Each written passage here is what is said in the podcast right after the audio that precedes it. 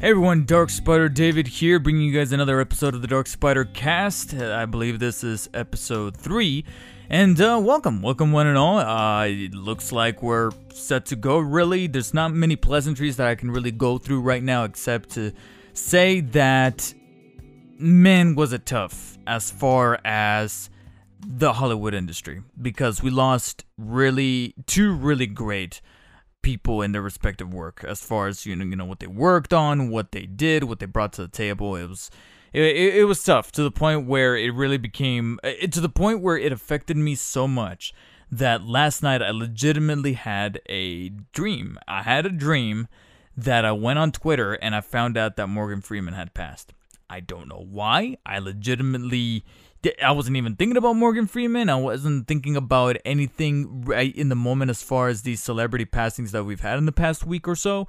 But enough was there to like at least subconsciously to at least kind of invoke that image. And now I'm scared that I might have just seen a premonition. So fingers crossed that that didn't transpire. And the reason for why that happened is because I do want to pay tribute to two individuals here that we sadly lost this past week Michael K. Williams and Norm Macdonald, uh, which really hurt. Like as soon as I saw those things kind of unfold, I think I woke up to the news of Michael K. Williams passing on Twitter, Instagram, Facebook, all that stuff. You know, whatever, wherever you get the news, I was there to kind of witness that firsthand. And Norm Macdonald is actually the one that I saw unfold in real time. I was actually on Twitter when all of a sudden I refreshed the trending page and I saw right there a hashtag RIP Norm, Norm Macdonald. Uh, Norm was just a trending topic overall. And man, I was I was seeing this and I'm like, this cannot be true, and it was. And it was both very untimely passings. Michael K. Williams, unfortunately, was due to what is perceived to be. It's funny how they always do that, where they're like, "Oh, we suspect suicide or we suspect an overdose," but they have to, by legal reasons, say that, but they can't actually confirm it, even if they found them in like the most obvious states. You know what I mean? Like if they found the, the needle in the arm or uh, the rope around the neck, etc. You know, like they have to technically, you know, leg- legally wise, say that they suspect it until the coroner finally says, yes, this is what happened. And basically, they found drug paraphernalia inside of his apartment for Michael K. Williams, and he was found uh, dead in his apartment at the age of 54, I believe. And th- this one hurt because he was one of my favorite character actors. Uh, he was that actor that no matter what you were, wa- he was in that category that is a very broad category. Like there's a lot of people that fill this uh this category and fill fill this uh reputation. And there's still a lot of them still living today, thank God. But he was one of those character actors where whenever he appeared in something, as much as a piece of shit that movie may be, he would show up and liven up the entire material. I remember sitting in the theater. I saw this movie in theater. God help me. I saw this movie in theaters Assassin's Creed, the video game adaptation starring Michael Fassbender.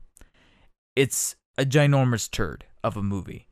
But he was in that. Why he was in that, I don't know. I don't know if he was doing somebody a favor or he genuinely liked the Assassin's Creed movies and he thought it was going to be something different. Because uh, that's another funny thing, too, is that his role in the movie is in a section of the movie where I can kind of understand what he probably thought it was going to go in a different direction as far as the material that he was given, but then the way the movie ended up being cut, it was like, oh, yeah, that was probably not what he probably might have envisioned, especially if he was in fact a fan of the movie of the video games. So he appears to help Michael Fassbender's character out while he's in the real world, and yeah, as much as I was having a very strong disdain for this movie, he shows up and I'm over here just, you know, picking myself up in my seat going, oh shit, he's in this. He would always bring that reaction out of me to be like, oh, he's in this.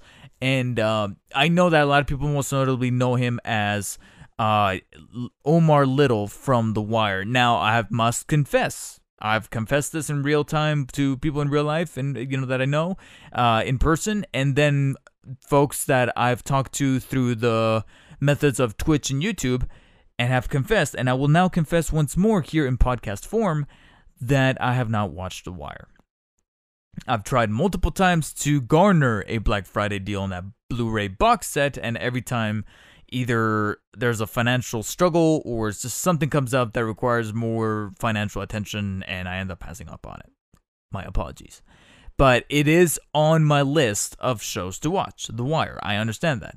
I mean, not just because of him, but also one of my other favorite actors, Idris Elba's in there. Handful of other people that I will recognize. I was like, yes, I this definitely looks like my type of show. I just need to make time for it. And so I know that he had a very profound effect on that show from what other people have said, what other people have talked about, his co stars, and just uh, overall his accolades that he has garnered uh, with that show, as well as the other show that he was on, which I did see him on for a brief period of time before I somehow ended up falling off the show. I don't know if something else came up or I, don't know. I really hope that I didn't lose interest or anything like that. But Boardwalk Empire, uh, he played a character named Chalky. And I do remember him that. I saw the first two seasons, I believe, before I fell off for some reason. Again, it wasn't because I was disliking the show, but something, I don't know, kind of pulled me away. I don't know if it was time or what was going on. I was still going, I think I was at the time still going to uh, community college. So that was still like a regularly scheduled thing from day to day. And I would end up getting a little too tired to watch the show. And I would focus on either creating content for YouTube or gaming or something. I don't know. But I remember during the time that I was watching that show that I was, you know, thinking about his character, and he did bring forward a good performance. Almost no matter what he was in, he would nail it. Like he would hardly ever had a bad performance in something, but he always brought his unique kind of look and, and feel to that kind of character. And if he needed to get mad, or if he needed to get scared, or if he needed to be heartfelt, he was still able to kind of capture all those emotions. So Rest in peace, uh, Michael K. Williams. I know that, and here's the thing another reason for why I have. I, I mean, I don't know if there's an interview out there where he confirms this or he has said this publicly, but the reason why he was probably in Assassin's Creed, the, the movie, because he might be a fan of the games, is because that's not his only um, dip into the video game world. He played a character named Irish in Battlefield 4, I believe. I think it was Battlefield 4. And he was actually set, and I think he already recorded dialogue to reprise that role of Irish in the Battlefield universe for the now newly delayed Battlefield 2042. So we're in essence going to get a posthumous sort of performance from him to a degree because that is meant to be a multiplayer only game, not a campaign. But he is going to be appearing as Irish in Battlefield 2042, so that is undoubtedly going to be a better a bittersweet moment. And also on my list is a show called Lovecraft Country, which is now a miniseries, not a show, because unfortunately there are no plans to move forward with a second season. And I do know that he's on that, and he's also up for an Emmy for his role in that. And since I am planning on watching that show, it's also going to be a bittersweet moment for me to watch his last performance in that. So, rest in peace to Michael K. Williams. And then we lost a, one of my favorite comedians, Norm Macdonald. I mean, what more can I say that hasn't already been said about Norm Macdonald? That he was one of the last few comedians that was not scared to not give a fuck to really to to really you know tackle PC culture in a in a way that was very unique to him while at the same time never being it's funny he would say jokes that will get a rise out of people. I remember watching clips of him on Weekend Update for SNL and he will get booed by some of the people in the audience. Uh, not everybody, but like a, uh, you would hear the occasional boo but what made him unique, what made him different, especially from a lot of comedians today, is that he would heckle back, but he would be very swift and finessing with it because he wouldn't come off as abrasive, as douchey, as a jerk about it. He wouldn't. He would utilize, he would still use the weapon and the armor of comedy to fight back to hecklers and to booers. Like he he wouldn't, you know, just attack and immediately, you know, he could easily just say fuck you and he didn't resort to just that. I mean, maybe he might throw in the occasional F bomb, but he would come up with something sardonic to essentially clap back, as the kids say these days. And that was ultimately his thing. And I remember a quote that I don't remember him saying, I might have, you know, this might have been before my time, who knows? But it was then Im- immortalized in a way thanks to Twitter when, you know, his passing broke and people were sharing his uh their tributes and their thoughts. And I remember somebody on Twitter saying that one of his uh, quotes that actually did become famous over time and it's probably going to now is that uh, about comedy today and how a lot of comedians these days go for the clap rather than for the the laugh. You know, for for them to clap for the audience to clap in the audience rather to laugh. And that is true because I, I do remember seeing some recent Netflix specials where sometimes comedians don't even tell jokes. They actually say things that get people to clap to be like in accordance you know, to, to for the uh, for the comedian or comedian, you know, female or male, whatever whatever the case is, um, to have the audience be on their side so that if they do say something off kilter, they don't lose them. They don't lose them. Be like, hey, remember when I said that I was on your side? Let's get that established. It's like, stop worrying about agendas. Just tell the jokes. You know, just be funny. Focus on the joke, and that's what Norm Macdonald was always focused on. It was always about uh, the comedy. You know, making sure that that was still integral and it wasn't compromised. Um, and plus, I just never got tired of him ribbing into people and you know and you know making sure that we all just loosened up. And of course you know the the, the best uh, appearances that he had on live television was whenever he collaborated with what's arguably my favorite talk show host Conan O'Brien. And he was always you know he was a regular on that show you know very frequent. Um and needless to say, that him and Conan were best friends, great friends, and of course, with the time of his passing, Conan w- took to Twitter almost immediately to say that he was heartbroken. Um, because this was rather unprecedented. He passed at the age of 61, he, and it was after a 10-year, very private battle with cancer. No, it, he, he pretty much pulled a Chadwick Boseman. He didn't tell anybody. He kept it under wraps, and nobody really knew. And that's crazy. Uh, that's crazy, but at the same time, you you you definitely understand it because it depends on the person. You know, so it, it, nobody's wrong about this. Nobody's wrong to keep it private or make it public. It's just a matter of perspective on that person. If they want to make it a public thing so that they can then explain why maybe they are absent from things or whatever, or if they want to keep it private because they don't want to be treated differently, any differently out in public. And uh, I think that is a very Norm Macdonald thing for him to do is to keep it private so that people can take his humor the way that it's always been uncompromised, uncensored, unrelenting. You know, because then if you would have come forward immediately upon his diagnosis to say, oh, yeah, I got cancer, and then he tells his jokes, people will be like, well, will give pity laughs because they're like, oh, the, you know, that was offensive, but he's suffering from cancer. Let him be. You know, he didn't want that handicap. At least that's what I'm assuming, considering the the type of comedian that he is. Uh, he didn't want that extra layer of of um, again handicap. He just wanted it to still be it to keep that integrity of of his comedy alive, and yeah, you know, it was it, that style of comedy and his appearances on SNL from the Weekend Update bits when he was a actual cast member to when he was a reoccurring guest uh, after being let go because those boos apparently started to scare the people behind SNL. And so he was let go, but then strangely got kept invited back as a guest or as a host guest. Um, and in doing so, he would give my one of my favorite impressions that I never got tired of seeing is his impression of Burt Reynolds uh, on the Jeopardy sp- uh, spoof by Will Ferrell. And yeah, his appearances on that, it was always gold, regardless of what the other two opponents on his sides were going to be. Whenever he appeared as Burt Reynolds, I, I remember not, I don't know if it was either this year or probably last year, where I went on a binge of like just a shit ton of skits, vintage skits of SNL, and then I came across the Burt Reynolds, Reynolds bits that he did on that Jeopardy spoof and I just kept watching back to back to back to the point where I think I got to the 40 year anniversary SNL special, and they did do a Jeopardy spoof, bringing back Will Ferrell, a bunch of regulars, a bunch of uh, people that were reprising those spoof characters, and needless to say, uh, Norm Macdonald was there uh, playing Burt Reynolds, and yeah, he never ceased to get a laugh out of me, and his humor is the humor that's is very much dwindling and on the verge of being gone, which is uh which is tragedy, which is very tragic because now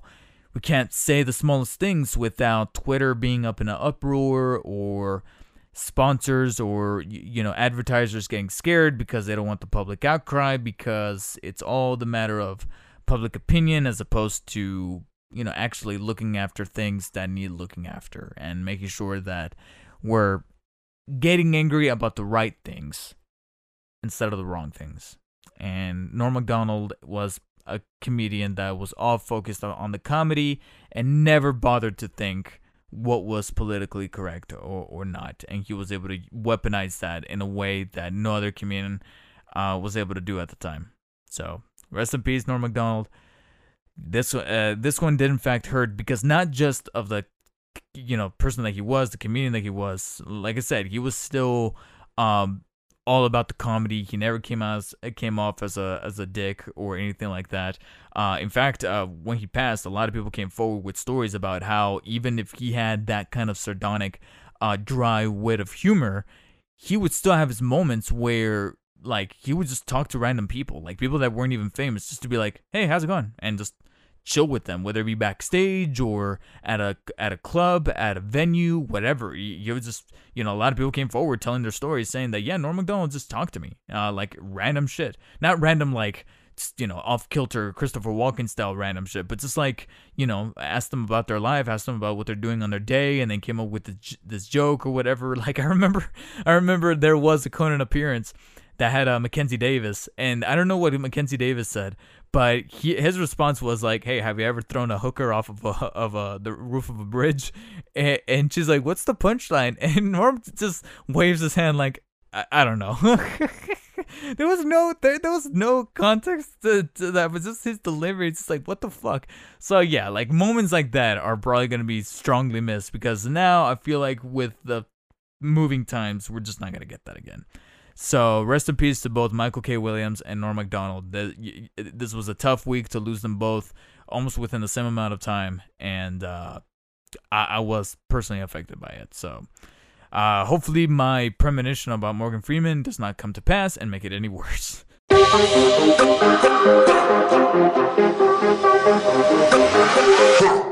All right, so time for what I'm probably gonna make a brief uh, recap slash review of the latest episode of What If. I feel like this is probably going to be a weekly thing for a lot of the Marvel shows. Uh, there may be a slight gap in October, but you know that's quickly going to get filled by Eternals talk, by Hawkeye, etc., etc., etc. So we had episode six of What If. After bouncing back from the zombies episode, which I think had mixed results for various different people, I personally know somebody who absolutely hated it, and I liked it, but I definitely understood what the problems were uh, that were holding it back, uh, especially for a, a, an episode that is actually rooted on a previous What If comic line of Marvel Zombies. This time, it's a very interesting episode that had a very in, uh, fascinating hook that then sprawled into a lot of little, little nuances and details that were very clever, but not without still its problems that have either been reoccurring for the show uh, or for this specific episode, although I feel like it leans more towards the former. So, episode 6 of What If was What If Killmonger saved Tony Stark or rescued Tony Stark? So, that's ultimately what is the big hook about episode 6 that is really cool is that we are going back to the beginning, quite literally, of the MCU, to that fateful Afghanistan tour that Tony Stark was riding shotgun in that then kickstarted this entire journey, not just for Tony Stark himself to his eventual uh, sacrifice in Endgame, but the MCU overall, you know, snapping it into existence, if you will. Um, and, and basically, it takes that initial inciting incident and put flips it on its head by having Killmonger out of all people, show up and rescue Tony Stark when he was put in danger. And that is immediately the very, you know, very profound you know, thing that gets you thinking as a Marvel fan because not only are we going back to those good old days of 2008 when that Iron Man movie came out and we had that whole ordeal happen, but it's funny how you look at the title, What If Killmonger Rescued Tony Stark? And it's almost like there's a hidden message in there. What if Iron Man never happened? Because that's essentially what this episode kind of answers is what if Iron Man never happened? And the opening of the episode pretty much answers that question. It's like, hey, without Iron Man, Nick Fury doesn't really have the incentive to go out and look for these uh, superhero beings and kick off or at least dust off the Avengers initiative that he had started in the 90s after his interaction with Captain Marvel. So if the Avengers never happened, and the stuff with the MC, uh, you know, the stuff with Thanos haven't come to pass just yet, or at least it didn't invoke, uh, like a Vision would put it in Civil War, challenge and conflict and bring, uh, you know, resurge the existence of the stones, etc. Then okay, that's cool. But again, going to what this inciting incident creates, it creates like these sprawling little nuances and subtle details within the episode that are actually very interesting to watch. For one, it's actually Tony himself. Because if he doesn't go through his redemptive arc of getting out of that cave and becoming a new person, being practically born again, then he is gonna stay that egotistical drinking jerk that we started off with at the beginning of Iron Man before everything went down. If he, if he doesn't go through that redemption arc, his initial uh, you know answer to every question is going to be with force. Build bigger, badder, more weaponized, more weapons, you know, more guns overall, and that's basically the gist of it.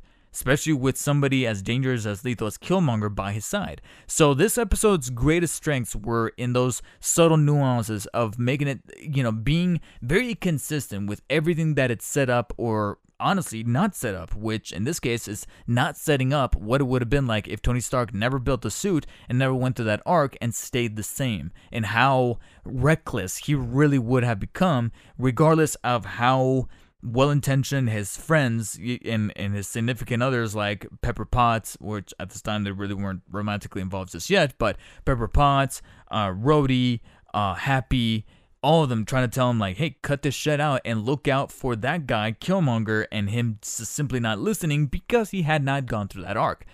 Harkening back to that scene in Iron Man after he was done spending the night with the reporter, he's just like building and tossing shit and not really paying too much attention to what Pepper has to say before going off on his trip. Uh, while he was trying to work on that uh, that car, like imagine that Iron Man, but then he stays like that. And that's ultimately going to be his downfall, especially when he gets in cahoots with someone like Killmonger, which is the other biggest strength about this sixth episode, is that it then showcased how awesome and clever of a villain Killmonger is in the MCU. And it's cool to see that What If was able to give him some new life and give him some additional screen time, albeit sure it's still in animated form, but Michael B. Jordan comes back to voice the character. Uh, obviously, RDJ didn't come back for Iron Man, but Michael B. Uh, Michael B. Jordan did, and he still nails it. He's still great in the performance.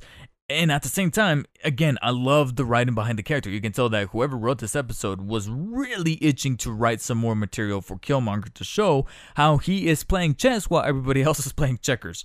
Literally playing both black and white and it's it's awesome to see how he kind of interloops and interweaves everything while at the same time like i said still reminding us that we're still in 2008 so there's little details in the background that a lot of people were like wait why is this character younger? Why is this character doing the thing that uh, he or she is doing?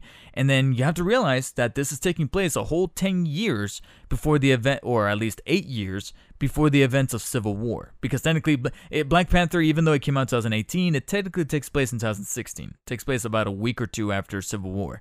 So it's been it's eight years prior to what happens in Black Panther. So it makes sense for certain characters to be younger, certain characters to be able to do the things that they they can be, uh, whether it be on a physical level like the action sequences that we get towards the end of this episode, or on a much more emotional level, while at the same time still being able to utilize the uh, the lore and what made things fascinating in Wakanda and in the movie of Black Panther, whether it be how they treat death, how they treat um, their culture, etc. You still see a good chunk of that here in this episode that is, you know, very welcome to see. And I feel like at times animation is able to make that kind of pop with the color palette and being able to, you know, you know, kind of bask in the in the saturation of things.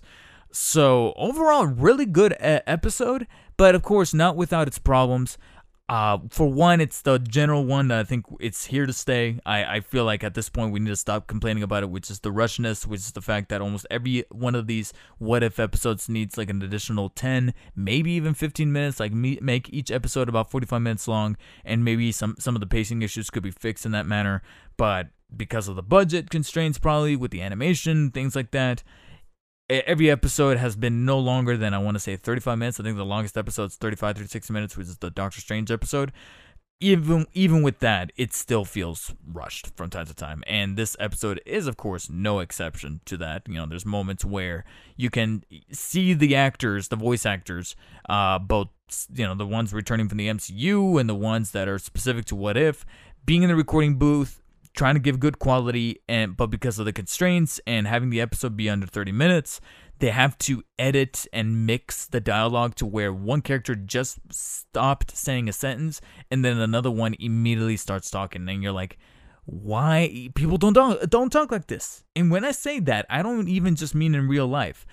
There's animated movies. There's a bunch of animated movies out there that have natural dialogue because they make sure not to you know to rationalize their budget and be like hey this is how people talk. This is how people flow with their conversation. Make sure you don't tarnish that just for the sake of like, oh, we gotta save money. Come on, Marvel. You're, you're Marvel. All that money you guys earned from Endgame, you know, don't be stingy. This could just be an experiment that you guys are testing out with What If, but if it proves fruitful, don't be stingy on season two, please, because I don't want to have these like rush moments.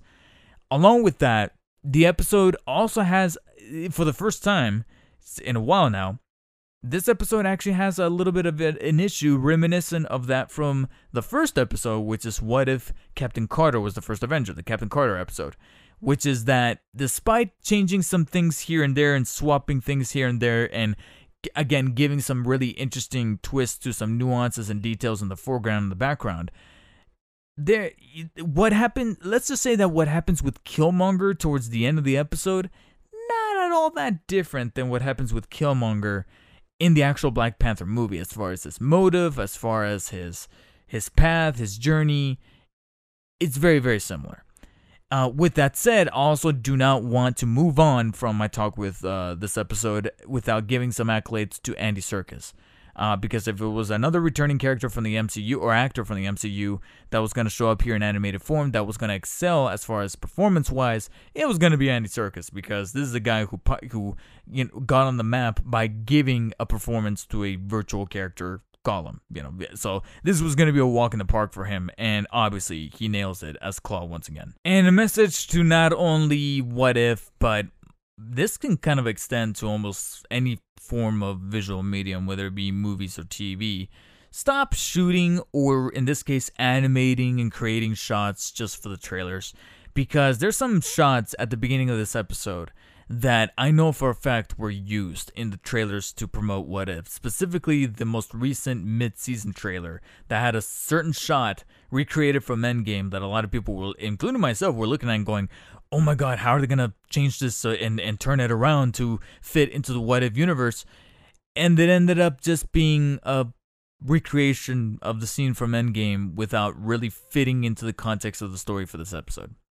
You know, it's it's. I mean, some people will make arguments, but at the same time, I'm like, why was this here? It, it just took up time. It just it took away for the budget, possibly. Don't create, and it was. It, the the feeling that I got was that it was just a trailer moment.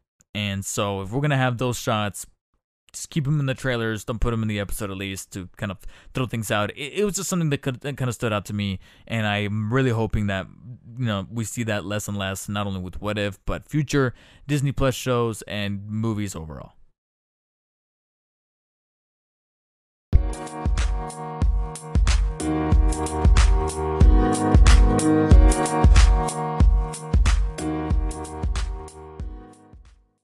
Time for the backlog and what I've been playing, which I gotta be honest, a little minuscule this week because I've just been really, really, really busy editing content for the YouTube channel, or a YouTube channel, I should say. Uh, as well, it, because I'm trying to implement a new strategy, I've garnered some inspiration to do something as far as how to better create content for the algorithm, make discoverable, discoverable content, and kind of harken back to my roots and to look back as to what exactly is the most proficient and the most uh, searched for on this current YouTube channel that I have, and maybe, maybe just create a different YouTube channel and see how recreating some of those videos and kind of looking back at those videos all these years later with a new perspective does, and as far as proficiency. But overall, I'm also having actually legitimately a bit of fun. I mean, it's tasking, it's exhausting, but I'm actually legitimately enjoying shooting these videos, c- coming up with a schedule uh, of a of a routine, a cycle, if you will, of shooting this content, editing it pouring it out there so I can have weeks upon weeks of content to simply just be able to upload on a twice a week basis. And I don't know. I, am enjoying that. So that, along with also waiting uh, for a specific game that I'll get into in a bit right now, with a you know slight little issue that I've been having with a particular retailer, um, I actually have not been really playing all that much. On top of that, without mentioning too much, because I kind of want to keep this on down low, I actually have been, in a matter of speaking, commissioned to edit a video uh, or at least a couple of videos for another person, for someone other than myself. So I've literally been going back and forth between shooting, editing, and polishing my own content, which is quite literally right now uh, we're up up to like about five or six videos, and uh, along with that, editing down one really large video that is actually not of my own making. It's for somebody else. So i'm working you know i'm doing editing work for somebody else and i'm doing edited work for myself. And to be honest sandwiched in there i haven't really been able to play all that much outside of what either i was able to play this past weekend or what i've been able to play on stream as well as stuff that could also be made excuse me, made for uh, a different video, hopefully in the nearby future here. So it's honestly just come down to three main games. On the streams, I finally played the campaign for Jake Muller in Resident Evil 6. So we did continue in Resident Evil 6. We played as Ada Wong initially. And like I mentioned in last week's episode, Ada Wong really brings home the point that RE6 is not a Resident Evil game. It's more of a Matrix game than it is a Resident Evil game through and through, just completely overall. Like there, there's no question, there's no question about it. So with that said, Jake Muller once again kind of brings that home a little bit more, except a little less Matrix, a little bit more Luc Besson. I don't know what it is, but I was thinking quite often about Leon the Professional as I played in terms of style and and uh, inspiration and muse. You know, there's always you know there's that guy that wants has to protect this girl, and you know they're going through the uh, action bits of like you know the slow mo shots of dodging something, while at the same time incorporating the usual trappings you find in Resident Evil: the chainsaw guy, the zombies, the creatures. Uh, one very big Mr. X looking motherfucker that's chasing you all over the place. That's all thrown in there. But of course, just like with Ada Wong's campaign and the game overall, that at this point I'm just downright willing to accept, is that it's of course nowhere near inside of the genre of survival horror. No, regardless of what they call it in the description, in the promo art, in the marketing, there is no survival horror found here. There is tension, but it comes in the way of action sequences and just overall gunplay, third person gunplay that at thank God now allows me to be able to move while aiming. Instead of having these lockdown tank controls whenever I move around and I'm put in place like I was with either Leon in Resident Evil 4 or Chris in Resident Evil 5. That's nowhere to be found here. And so, so far, despite, despite my minor issues here and there where I would die frequently because I hit the button wrong during a very frivolous amount of QuickTime events, or just simply because a character behaved, you know, weirdly and it got got me kind of frustrated. The only other thing that really, you know, got in my way was that I ran out of ammo, but there was never like a puzzle that stopped me. In fact, there's barely even any puzzles. And Jake Muller's campaign, and I even had to turn to my chat on stream and ask them, is it just me or did Jake's campaign have more QuickTime events than even that of Ada's? And they they they answer me, yeah, you're correct. There, there's actually more QuickTime events in this guy's story, and that took up quite a bit of time for that campaign. That again, it, it allowed me to kind of breeze on through. There were barely any moments that stumped me. I was, as the kids say, cracked, and you know, at the end of the day, I did have fun. It's just not Resident Evil in any sense of the word, and it's most definitely not survival horror, and it still had its guilty pleasure moments that as badly written as they are, they're at least brought to life in a very tongue-in-cheek fashion that it's compelling enough to get me to listen to and watch thanks to again some of the actiony stuff john woo style kind of things that are happening and also troy baker's you know charming performance. Jumping off stream i played halo 5 over the weekend quite literally over the weekend. I think i started on either thursday or friday and then i wrapped up by sunday afternoon and it wasn't because it, I was playing it nonstop. In fact, I think either Friday or Saturday, at least one of those two days, I didn't play at all because I was either busy, really busy. Actually, Saturday, I think there was a cookout I had to go to, so there was that. So overall, I feel like, what was it, maybe about six or seven hours to really beat the campaign because trust me, I played, I think, either Thursday or Friday for only about two and a half hours, and I was already a third of the way done with that campaign. So make no mistake, Halo 5's campaign is short, just like everybody else said that it is. But is it good? Because sometimes campaigns for shooters, especially with a very big franchise like Halo, it, they can still be done well if the action is there, if the combat feels satisfying, if the set pieces are, are cool, and the environments look beautiful and for the most part, on a technical level, I feel like Halo 5 actually does nail those things. In fact, Halo 5, and I posted a, a, a tweet about this on my on my profile on twitter.com at darkspiderdavid if you guys want to follow me. I actually mentioned how it's interesting to think that recently it's almost like the fifth game out of all these popular franchises like Halo or Resident Evil end up being a good game within the genre that they're in, but not a great, but not even, uh, they're a great game for the genre that they're, that they're in, but not a good game for the franchise that they're a part of. And that's no, it's almost a similar thing with Halo, where, uh, Halo 5, where Halo 5 Guardians specifically, where it's like it's a really good shooter shooter game, first person shooter game but I know as much of a fan of as much of a more of a fan as other people are because I'm not I wasn't there day one with Halo. You know, when Halo came out, I was still all about that GameCube life. For the longest time, I was all about Mario, Legend of Zelda, Smash Brothers, etc. And it wasn't until the mid 2000s when they had the Wii and it, it, Nintendo kind of lost me with the Wii, but I fell back more so on PlayStation than I had ever done with Xbox. I was just strayed away completely from Xbox. And as much as I wanted to play with Halo, the my uh, my excuse almost every single time was like, I want to play Halo, but it's stuck on that Xbox. I don't want the X- Xbox. And now, of course, being much more open with my gaming palette, I found you know,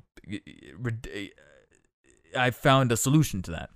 So, having not been there since day one for Halo, even then, I could still recognize that Halo 5 does deviate quite a lot from the usual staple mechanics and the overall feel of the prior Halo games, whether it be the mainline games, Halo 1 through 4, or at this point, Reach or ODST.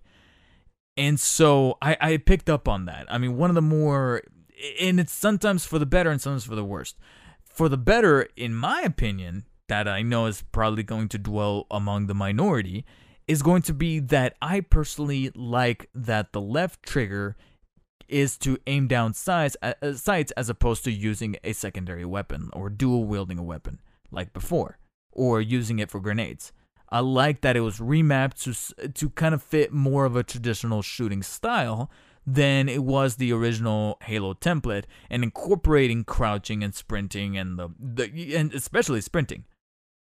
I, I'm sorry, I know that it's making it seem like most other shooters, but it just fit a little bit better with how my brain operates when it comes to shooters, period. And because of that, there were so many moments where I just felt like a badass, either as Chief or as Locke, going around wiping out enemies or waves of enemies, and you know, thinking like so many moments I had those very goaded, you know, very uh, uh, cracked moments going through uh, killing what should have been really tough enemies or tough waves of en- assortment of enemies, and thinking to myself like, yeah, I'm pretty proud of myself right now because I was able to come up with a strategy using these uh, techniques that I'm accustomed to.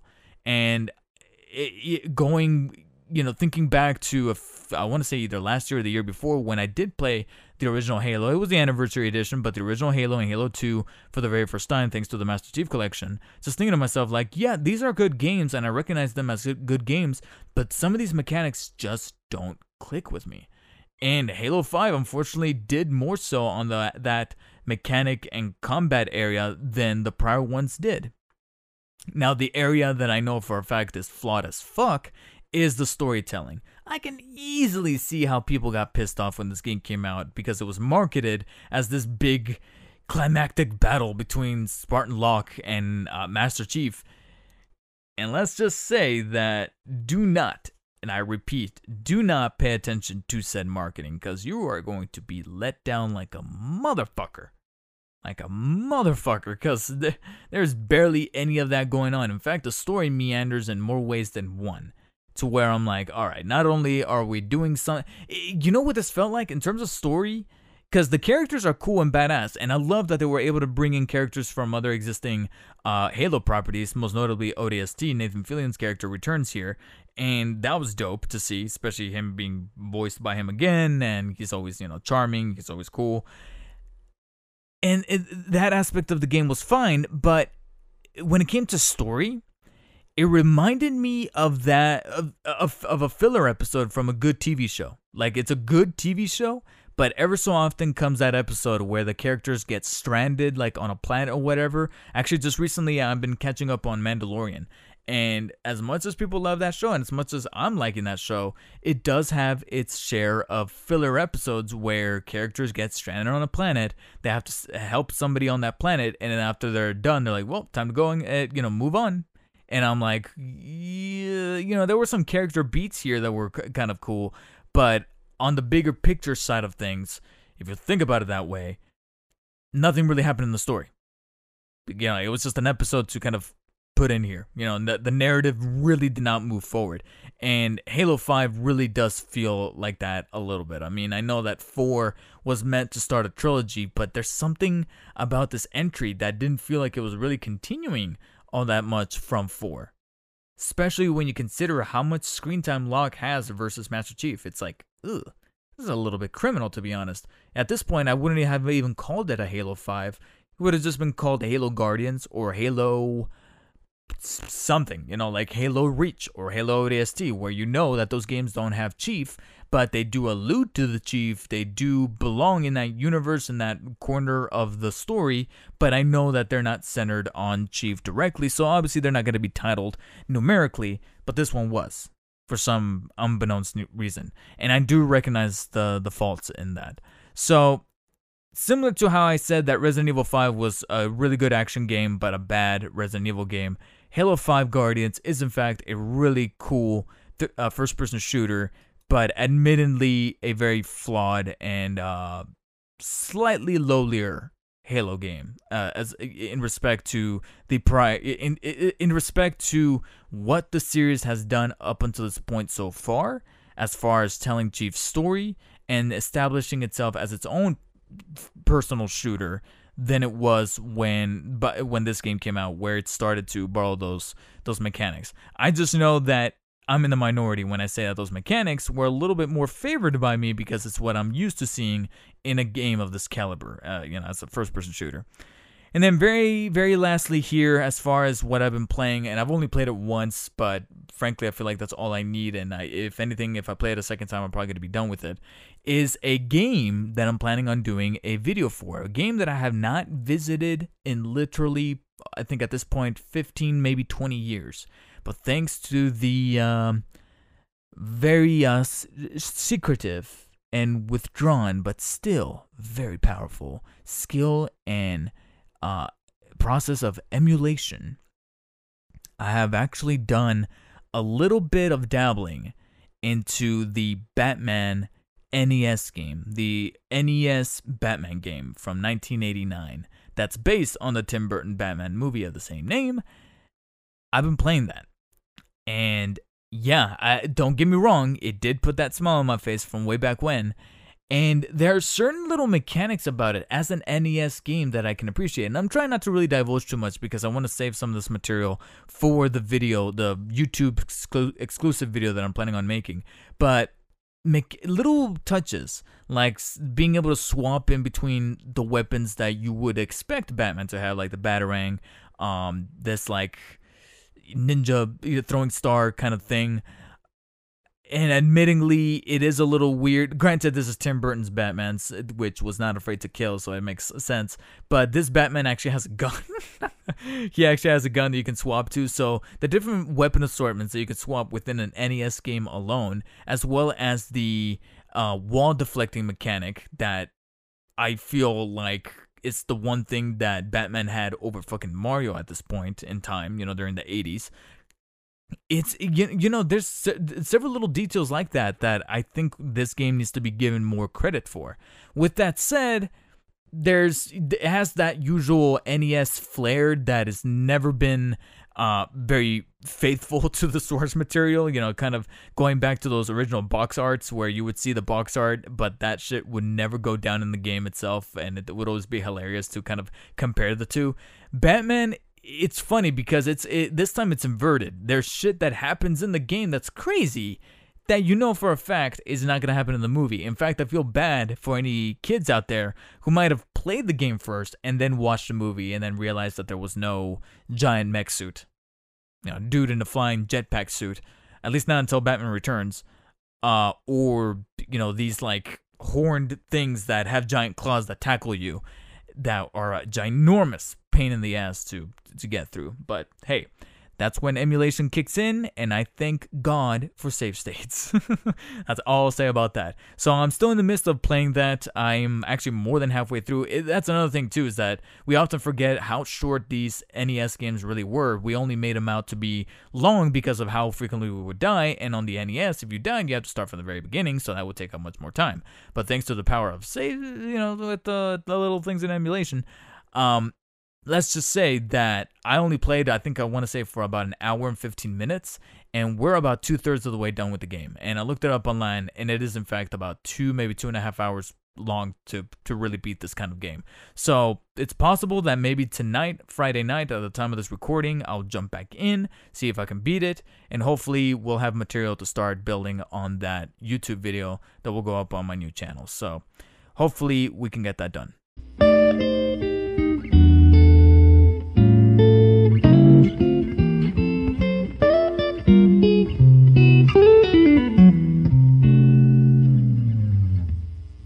I mean, this is the one thing that I'll have to keep busy as far as, you know, gaming for content creation because it's not like I can play Deathloop right now, which is another game that I would have been playing on stream after Resident Evil 6 and playing through Jake's campaign because Deathloop came out September 14th to glowing reviews that's got me stoked. Like, really, really good reviews. It was one thing for IGN to give it a 10 out of 10 because I know that sometimes IGN can lean a little too extreme to one camp or another, especially when it comes to Sony exclusives, as the past has shown. But it was once we got to GameSpot and then VG 24 7 and then a handful of other outlets giving it perfect scores, or at least masterful scores, masterpiece scores like 10 out of 10s, 5 out of 5s, essential ratings game of the year discussions, if you will, that then I was like, mm, we might just be up to something here. And at this point, I had already pre-ordered the game. I pre-ordered the game, and I feel like this is, you know, very integral for this to- for this topic for the story. I pre-ordered the game on the 31st because I wanted to take advantage of a 10% off coupon at Best Buy that I was I got for my birthday. So I pre-ordered, and it was expiring on the 31st. So that's why I told myself, okay, let's pre-order on the 31st. So I had had this game already pre-ordered for two weeks. Monday night rolls around, and I start to notice that usually it's around this time, the night before a game or a movie comes out that I pre ordered, that I get the email and the text saying it's ready for pickup. And nothing came through. And so, therefore, I start to get a little worried. Tuesday rolls around, and still nothing. And I'm thinking to myself, what the hell's going on? Why am I not getting the email or the text saying that my copy of Deathloop is ready? The day transpires. We get closer to about 6 o'clock, I want to say. And I finally get the email saying, Your item's been delayed. How long? What was the reason? What's it going to take? No clue. Best Buy did not tell me any other details except to say that they're gonna try to get me my co- excuse me my copy of Deathloop to me in the next few days. Now, here's a little th- caveat that I need to throw in here. I did used to work for Best Buy, and this is where my concern then stems from, is that I used to work for Best Buy. And I know that when an item gets put on delay, you don't really know this, but a set date, and I don't know what the date is, uh, and you know that sometimes it varies depending on the item, but a set date is put forth by the system to then make it that date a deadline to then make this order happen. And if the order doesn't happen by that date, they'll cancel it. You do get your money back, sure, but you don't get your item. And if it was like a rare or hot to find item, then it's gone, and you either have to wait longer or it's gone, and you're you're at a bust. You're you're screwed. So that look.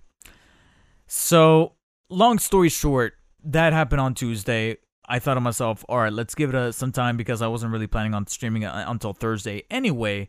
And so Wednesday went by, and then Thursday went by, and I remember waking up Thursday thinking to myself, if we get to either 4 4:30 ish you know p.m. and there's still no update then I'm not going to be able to stream it. I'll give it until today, but I'm not going to be able to stream it uh, today Friday at the time of this recording for this episode. Uh, but I won't be able to stream it and up until this morning there was no change. It still said it was delayed, there was still no improvement, which is weird because it shows that there's uh, literally two copies left in stock at the store that I put it for pickup, but they're not fulfilling my order. It's almost like it's in limbo state. So then I did some reconnaissance, if you will, and I realized that there's actually a store, a Best Buy store, that's about an hour away. Well, maybe a little less than an hour. It's like 55 minutes or something away that has a shit ton in stock, actually. Uh, it's not even just a few, it says fully in stock. And so I went ahead and changed the pickup uh, place, the pickup store, and it worked. Not only did it work, but I did not, I think a little bit before recording this podcast, I actually did get the email and the text saying it's ready for pickup. So after recording this podcast and getting it uploaded, I will try to make my way to that store. But I mean, I, really have no clue what the hell's going on. I don't know if it was either Sony not manufacturing enough discs because they probably thought, oh, not that many people own PS5s. You know, they're very hard to find. Don't you know? Let's cut costs and just make like 20 copies and send it to this store, 20 copies and send it to the store, and then they're gone. So I don't know how having had my copy pre-ordered for two weeks. Granted, it's not the longest amount of time, but it's not the shortest either. It wasn't you know last minute you know, I, I failed to see how two weeks is last minute. You know what I'm saying? August 31st. And yet, three day, almost three, yeah, practically three days later after release, it was still on delayed. And if I hadn't made that switch to this other store, it, it, it would still have been in delayed status. And I know, again, having worked for Best Buy, that's not a good sign because if they couldn't get it by a certain amount of time, which who knows, it might have been even tomorrow or Sunday, they would have canceled my order and I would have been fucked. And the reason why I would have been fucked is because I used that 10% coupon for my birthday. And like I said before, if I get my order canceled, yeah, I get my money back but that 10% coupon is gone. I don't get that coupon back. It was, you know, set to expire on the 31st. That thing disintegrates, dissolves, reduced to atoms. And I that along with the free steelbook that Best Buy's throwing in, I wanted to make sure that I had all that still in tow. And thankfully, it looks like maybe I might st- still be able to make that happen. I just need to drive a little farther to then pick up my order. But I'm free for the day. I'm probably gonna have to cancel stream tonight, which you know was a maybe maybe not thing already, anyways, and I could use the break so then edit more content. But to retailers, I know that we still have the pandemic and logistics can still kind of flex both for good or for bad from time to time. I mean, some things might get delayed, like my copy of Deathloop, or some things might arrive early, like my mom's treadmill recently. But just make communication key. I feel like I would have understood a little bit better if at least I was told either the specific date or the logistics or maybe some form of tracking number as to see where my copy of Deathloop was at because I was so much in the dark I needed to change that store. So that's the explanation as to why I haven't been able to play Deathloop despite ha- you know it being one of my uh, most anticipated games of the year and why I haven't been able to stream it. But hopefully, I'll be able to change that tonight, get the game. But to be honest, because of where the store is located at, there's a possibility that there might be a really strong influx of traffic on the way back.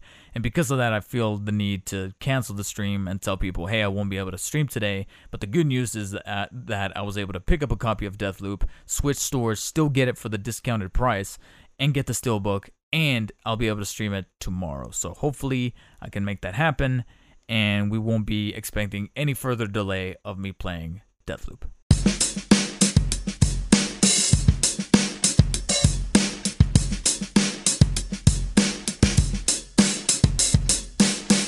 Sadly, I cannot say the same thing about two other games that have been delayed.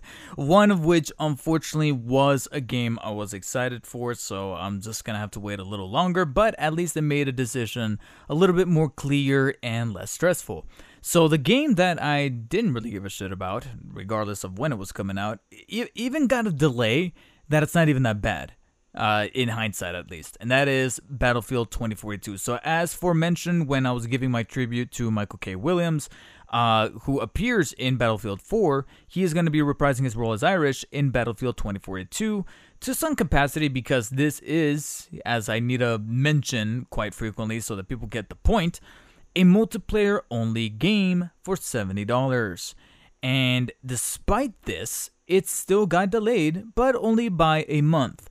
And this is where a strange Mandela effect kind of thing kicks in because for some weird reason, I was under the impression that this game was already coming out in November. I don't know why. Maybe I was correlating it with Call of Duty Vanguard. I, I, I don't know. I just something in my brain just said that those two games were ideally coming out around the same time, and now it looks like they will have to because the original uh, release date for Battlefield 2042 was October 22nd, and now it's been delayed to November 19th, uh, 2021. So just a little shy of a month for some extra polish, extra working time. And I still don't give a shit. Because uh, that game, like I said, I was already under the impression it was coming out in November. I was lumping COD and Battlefield here in the same sphere. And now it looks like that really is coming to pass. And I still feel the same way that I did before, which is that I don't care. I, I just, I legitimately do not care. There's not much more that I can really extrapolate from this delay in the story. Now, what I do care about is Dying Light 2, which got a rather hefty delay. And this was uh, an interesting thing that, again, made a decision very clear because for the past week or so ago, not very frequently, but from time to time, I was thinking to myself, Dying Light 2 and Halo Infinite come out one, were, were coming out at least, a day apart from each other. Dying Light 2 on December 7th, and Halo Infinite on December 8th. And as a streamer, this kind of made me wonder like which game is, you know, should I stream or would I be able to stream? Because my buddy Surface Assassin, who's also a streamer, his community and ours kind of share very similar viewers as far as who, you know, views what. And we don't want to present too much redundant you know trickle down content for other other viewers. Like we don't want us to be streaming the same game so that when the streamers see us both live or you know from day to day one's live over the other but we're streaming the same game it's going to feel like deja vu for them. It's going to feel very repetitive for them. And we didn't want to invoke that too much. And i wanted to have a discussion with him as to who was going to stream who. Was i going to stream dying, dying light 2 and him halo infinite because he's a bigger halo fan or vice versa? Because i know that he was very passionate about dying light 2 so much so that when i told him about the delay he legitimately got kind of upset. So now that discussion doesn't really need to happen all that much because Dying Light 2 has been delayed delayed from December 7th to I, God damn it. Hold on, let me look it up. I know it was February February 4th. 2022, just a, fear, a mere two weeks before another game that got delayed from this year that I'm looking forward to Horizon 2 Forbidden West. So, that's an, auto, an awful lot of open world to take up the shortest month of the year. it's so much open world, so little time. But yeah, that's the delay. So we got a couple of months to an additional to look forward to Dying Light 2. But on the bright side, at least out of the two games that were competing this week, the one that got delayed is the one that I would have to pay for. And right now, during my current unemployment state, that at least kind of offers a little bit of relief knowing that the free game is still on track for December 8th. It's just a shame that the game that is on track for December 8th is the game that we all do want to see get delayed because upon release, we're only virtually getting half of the game, which is Halo Infinite after recent uh, news and you know releases and comment uh, uh, commentaries upon the fact that the game is releasing with the single player campaign and multiplayer only, no co-op and no forge. And for mainstay Halo fans, this was a pretty big deal. And it's funny because the first thing that I thought of myself after the the recent news about Dying Light 2 getting delayed was that well, now me and Surface don't really have to decide on which game who was going to stream which game. We can both do a co-op stream of Halo Infinite and then it finally dawned on me dawned on me, oh yeah, there's no co-op for Halo Infinite. It's not coming out with it. It's still going to be a single player only experience. What the hell? Like it still kind of brings up the point that despite this being a free game for us because we do have Game Pass, we still want this thing to be delayed because we genuinely care about the next Halo installment, more so him than me. And because of that, despite getting it for free, we still want a delay so that A, we have time to catch up on some games, specifically me as a streamer, but also because that product will then be complete. We will get single player, we'll campaign we'll get campaign with co-op, we'll get forge, we'll get multiplayer, everything. And if you want to get it get even into a deeper perspective, go down some layers, we're actually getting a quarter of a game. Because think about the fact that multiplayer is free to play, meaning people who don't even own Game Pass or own a copy of the game, they could still play the Halo Infinite multiplayer. So what are we really getting? Campaign, single player campaign. Which don't get me wrong, that's what I'm always looking after for these first person shooters, whether it be Halo, Battlefield, Call of Duty. But now it's like that that's all that's that's all they've been working on after the 1 year delay something is up. And I just can't get bring myself to be at the level of even minor excitement for Halo Infinite. I'm looking forward to it, but not without very, very, very heavy reservations. And, and that's sad that all these games that we never thought would get delayed, whether we're indifferent to them, like with 2042, or we generally got disappointed in hearing their delay, like Dying Light 2 because that was something kind of genuine and uh, a very different. Well, I don't want to say a different experience because it's still technically technically a sequel, but it's a sequel for a game that's been a really good minute since we last seen of from its original uh, property, and it's only the second installment. You know, it's not the sixth like Infinite. So it's crazy. It's crazy. And I knew that all these delays were going to happen to an extent because of COVID, because of the pandemic. As I mentioned on YouTube videos and on streams, these uh, delays are going to happen more frequently because it wasn't 2020 that was going to get affected. It was going to be 2021 and probably a portion here of 2022 that's going to going to get thoroughly affected by the pandemic because it was last year that they were working on these games that they then had to create these protocols to keep people safe. This is where we're gonna get recompense. This is where, or re- repentance as gamers, I, should say. This is where it's we're gonna start to feel that drought so if you had a if you have a backlog like I do, better start organizing that backlog and strategizing which games to play because all these games that you're getting stoked for, don't be surprised if you're either going to have to wait until the end of 2022 or probably even 2023 to actually see them in your console, which is why I honestly feel pretty confident in Spider-Man 2 with that 2023 release date because I'm like, you know what? I'm fine with it. And it's because of this backlog and my strategy with the backlog, both on and off stream, that makes me, you know, confident with how I can kind of strategize the rest of my year as far as gaming. So that kind of leaves the question where are we at with two big delays for games that I wasn't expecting to get delayed but did, and then the one game that I want to see get delayed still kind of there like a pimple, Halo Infinite. So let's say that Halo Infinite is still on track for December. Quite frankly, as far as I'm concerned, that's literally the only other game that I'm excited for in the latter months that are not October. So after October, with the exception of Halo Infinite, there's really not much more that I'm stoked for. November's completely vacant for me, and then December was Dying Light 2 and Halo Infinite, but now it's just Halo Infinite. So let's say in a perfect world, Halo Infinite does get delayed so that they can throw in co op and Forge. That will then make November and December completely vacant for me to play catch up on as far as my backlog for streaming and my backlog for gaming and to catch up on the releases that have been you know going on this year that I either have not have time for or I don't have the finances for. And hopefully, if I do pick up a job in the next couple, uh, in the next few weeks, I'll be able to then pick up those games and play them, such as Scarlet Nexus, Tales of Arise. I'm really stoked for Tales of Arise. It's getting a lot of great reviews, and it just recently came out, so I definitely want to get back into that series. Tales of Arise, Life is Strange, True Colors, Kena, Bridge of Spirits comes out probably in the next few days. At the time of this recording of this uh, podcast episode going up, and then other titles that have released in the year thus far that are actually part of Game Pass as well, such as Outriders. There's a game coming out in October called Into the Pit that I'm looking forward to.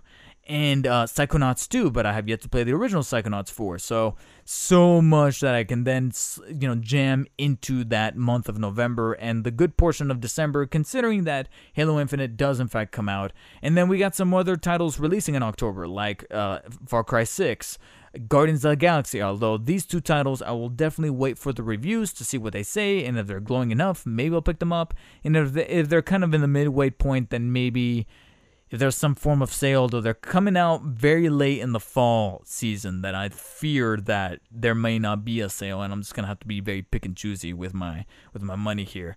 Uh, as far as day one releases, Deathloop really is it until we were gonna get into November, but now it's like uh, I don't know. It, it, looks like it could be a bit of a crapshoot as far as why I decide to pick up and play, or I could just go back to the backlog that has been building for the PlayStation 4 slash PS5, Xbox, Switch, and going back to my handhelds and you know strategize in that manner. I don't know. A lot to think about, a lot to kind of divulge and digest. And I'll go ahead and leave you guys with that. So thank you guys so much for watching episode. I know a little bit of a shorter episode not a whole lot in the way of news. I know a lot of people have speculations as to what's going on with No Way Home, with Spider Man, with a lot of other things, you know, casting rumors and things like that. All in good time for episode four because I know we got the Tom Hardy hat. we got that Tom Hardy hat and all that stuff. But honestly, it's a lot to take in, a lot to uh, kind of break down. Uh, and this is what I had set up for this video game centric podcast. But who knows? Maybe in episode four, I'll go back to some of the things uh, said and heard within the uh, film side of the universe that I like to kind of divulge into, whether it be Denis Villeneuve's comments or, again, the stuff that's going down with Venom and his possible incorporation into the MCU. I don't know. I, I'm legitimately a little bit fatigued with these whole, you know, different takes and speculations of the Marvel universe that it's like, let's just leave these things to come out and then we'll talk about them. I don't know. Uh, but I'm legitimately getting to the point of fatigueness, and I also, like I said, want to not catch the bulkhead of traffic here to hopefully pick up my copy of Deathloop so, with that said, thank you guys for so much for listening to episode three of the DarkspiderCast. Make sure to hit the follow button or subscribe button or watch button or listen button, whatever the case may be, on your favorite platform of choice to catch your guys' favorite podcast, whether it be on Spotify, Google Podcasts, Apple Podcasts, etc., etc. Make sure to hit the follow button or the like button or whatever it, it end up may being, as well as check out the links in the description so you guys can stay in touch with me on other platforms such as my personal website, darkspiderdavid.com, and of course my social media handles like Twitter, Instagram at darkspiderdavid, as well as my YouTube and Twitch channels, youtube.com and twitch.tv slash Darkspider David if you guys want to catch some of the video content as well as the live stream content for gaming and just chatting streams galore. In the meantime, guys, stay safe, stay humble, and I'll see you guys or uh, play to you guys next week. Take care.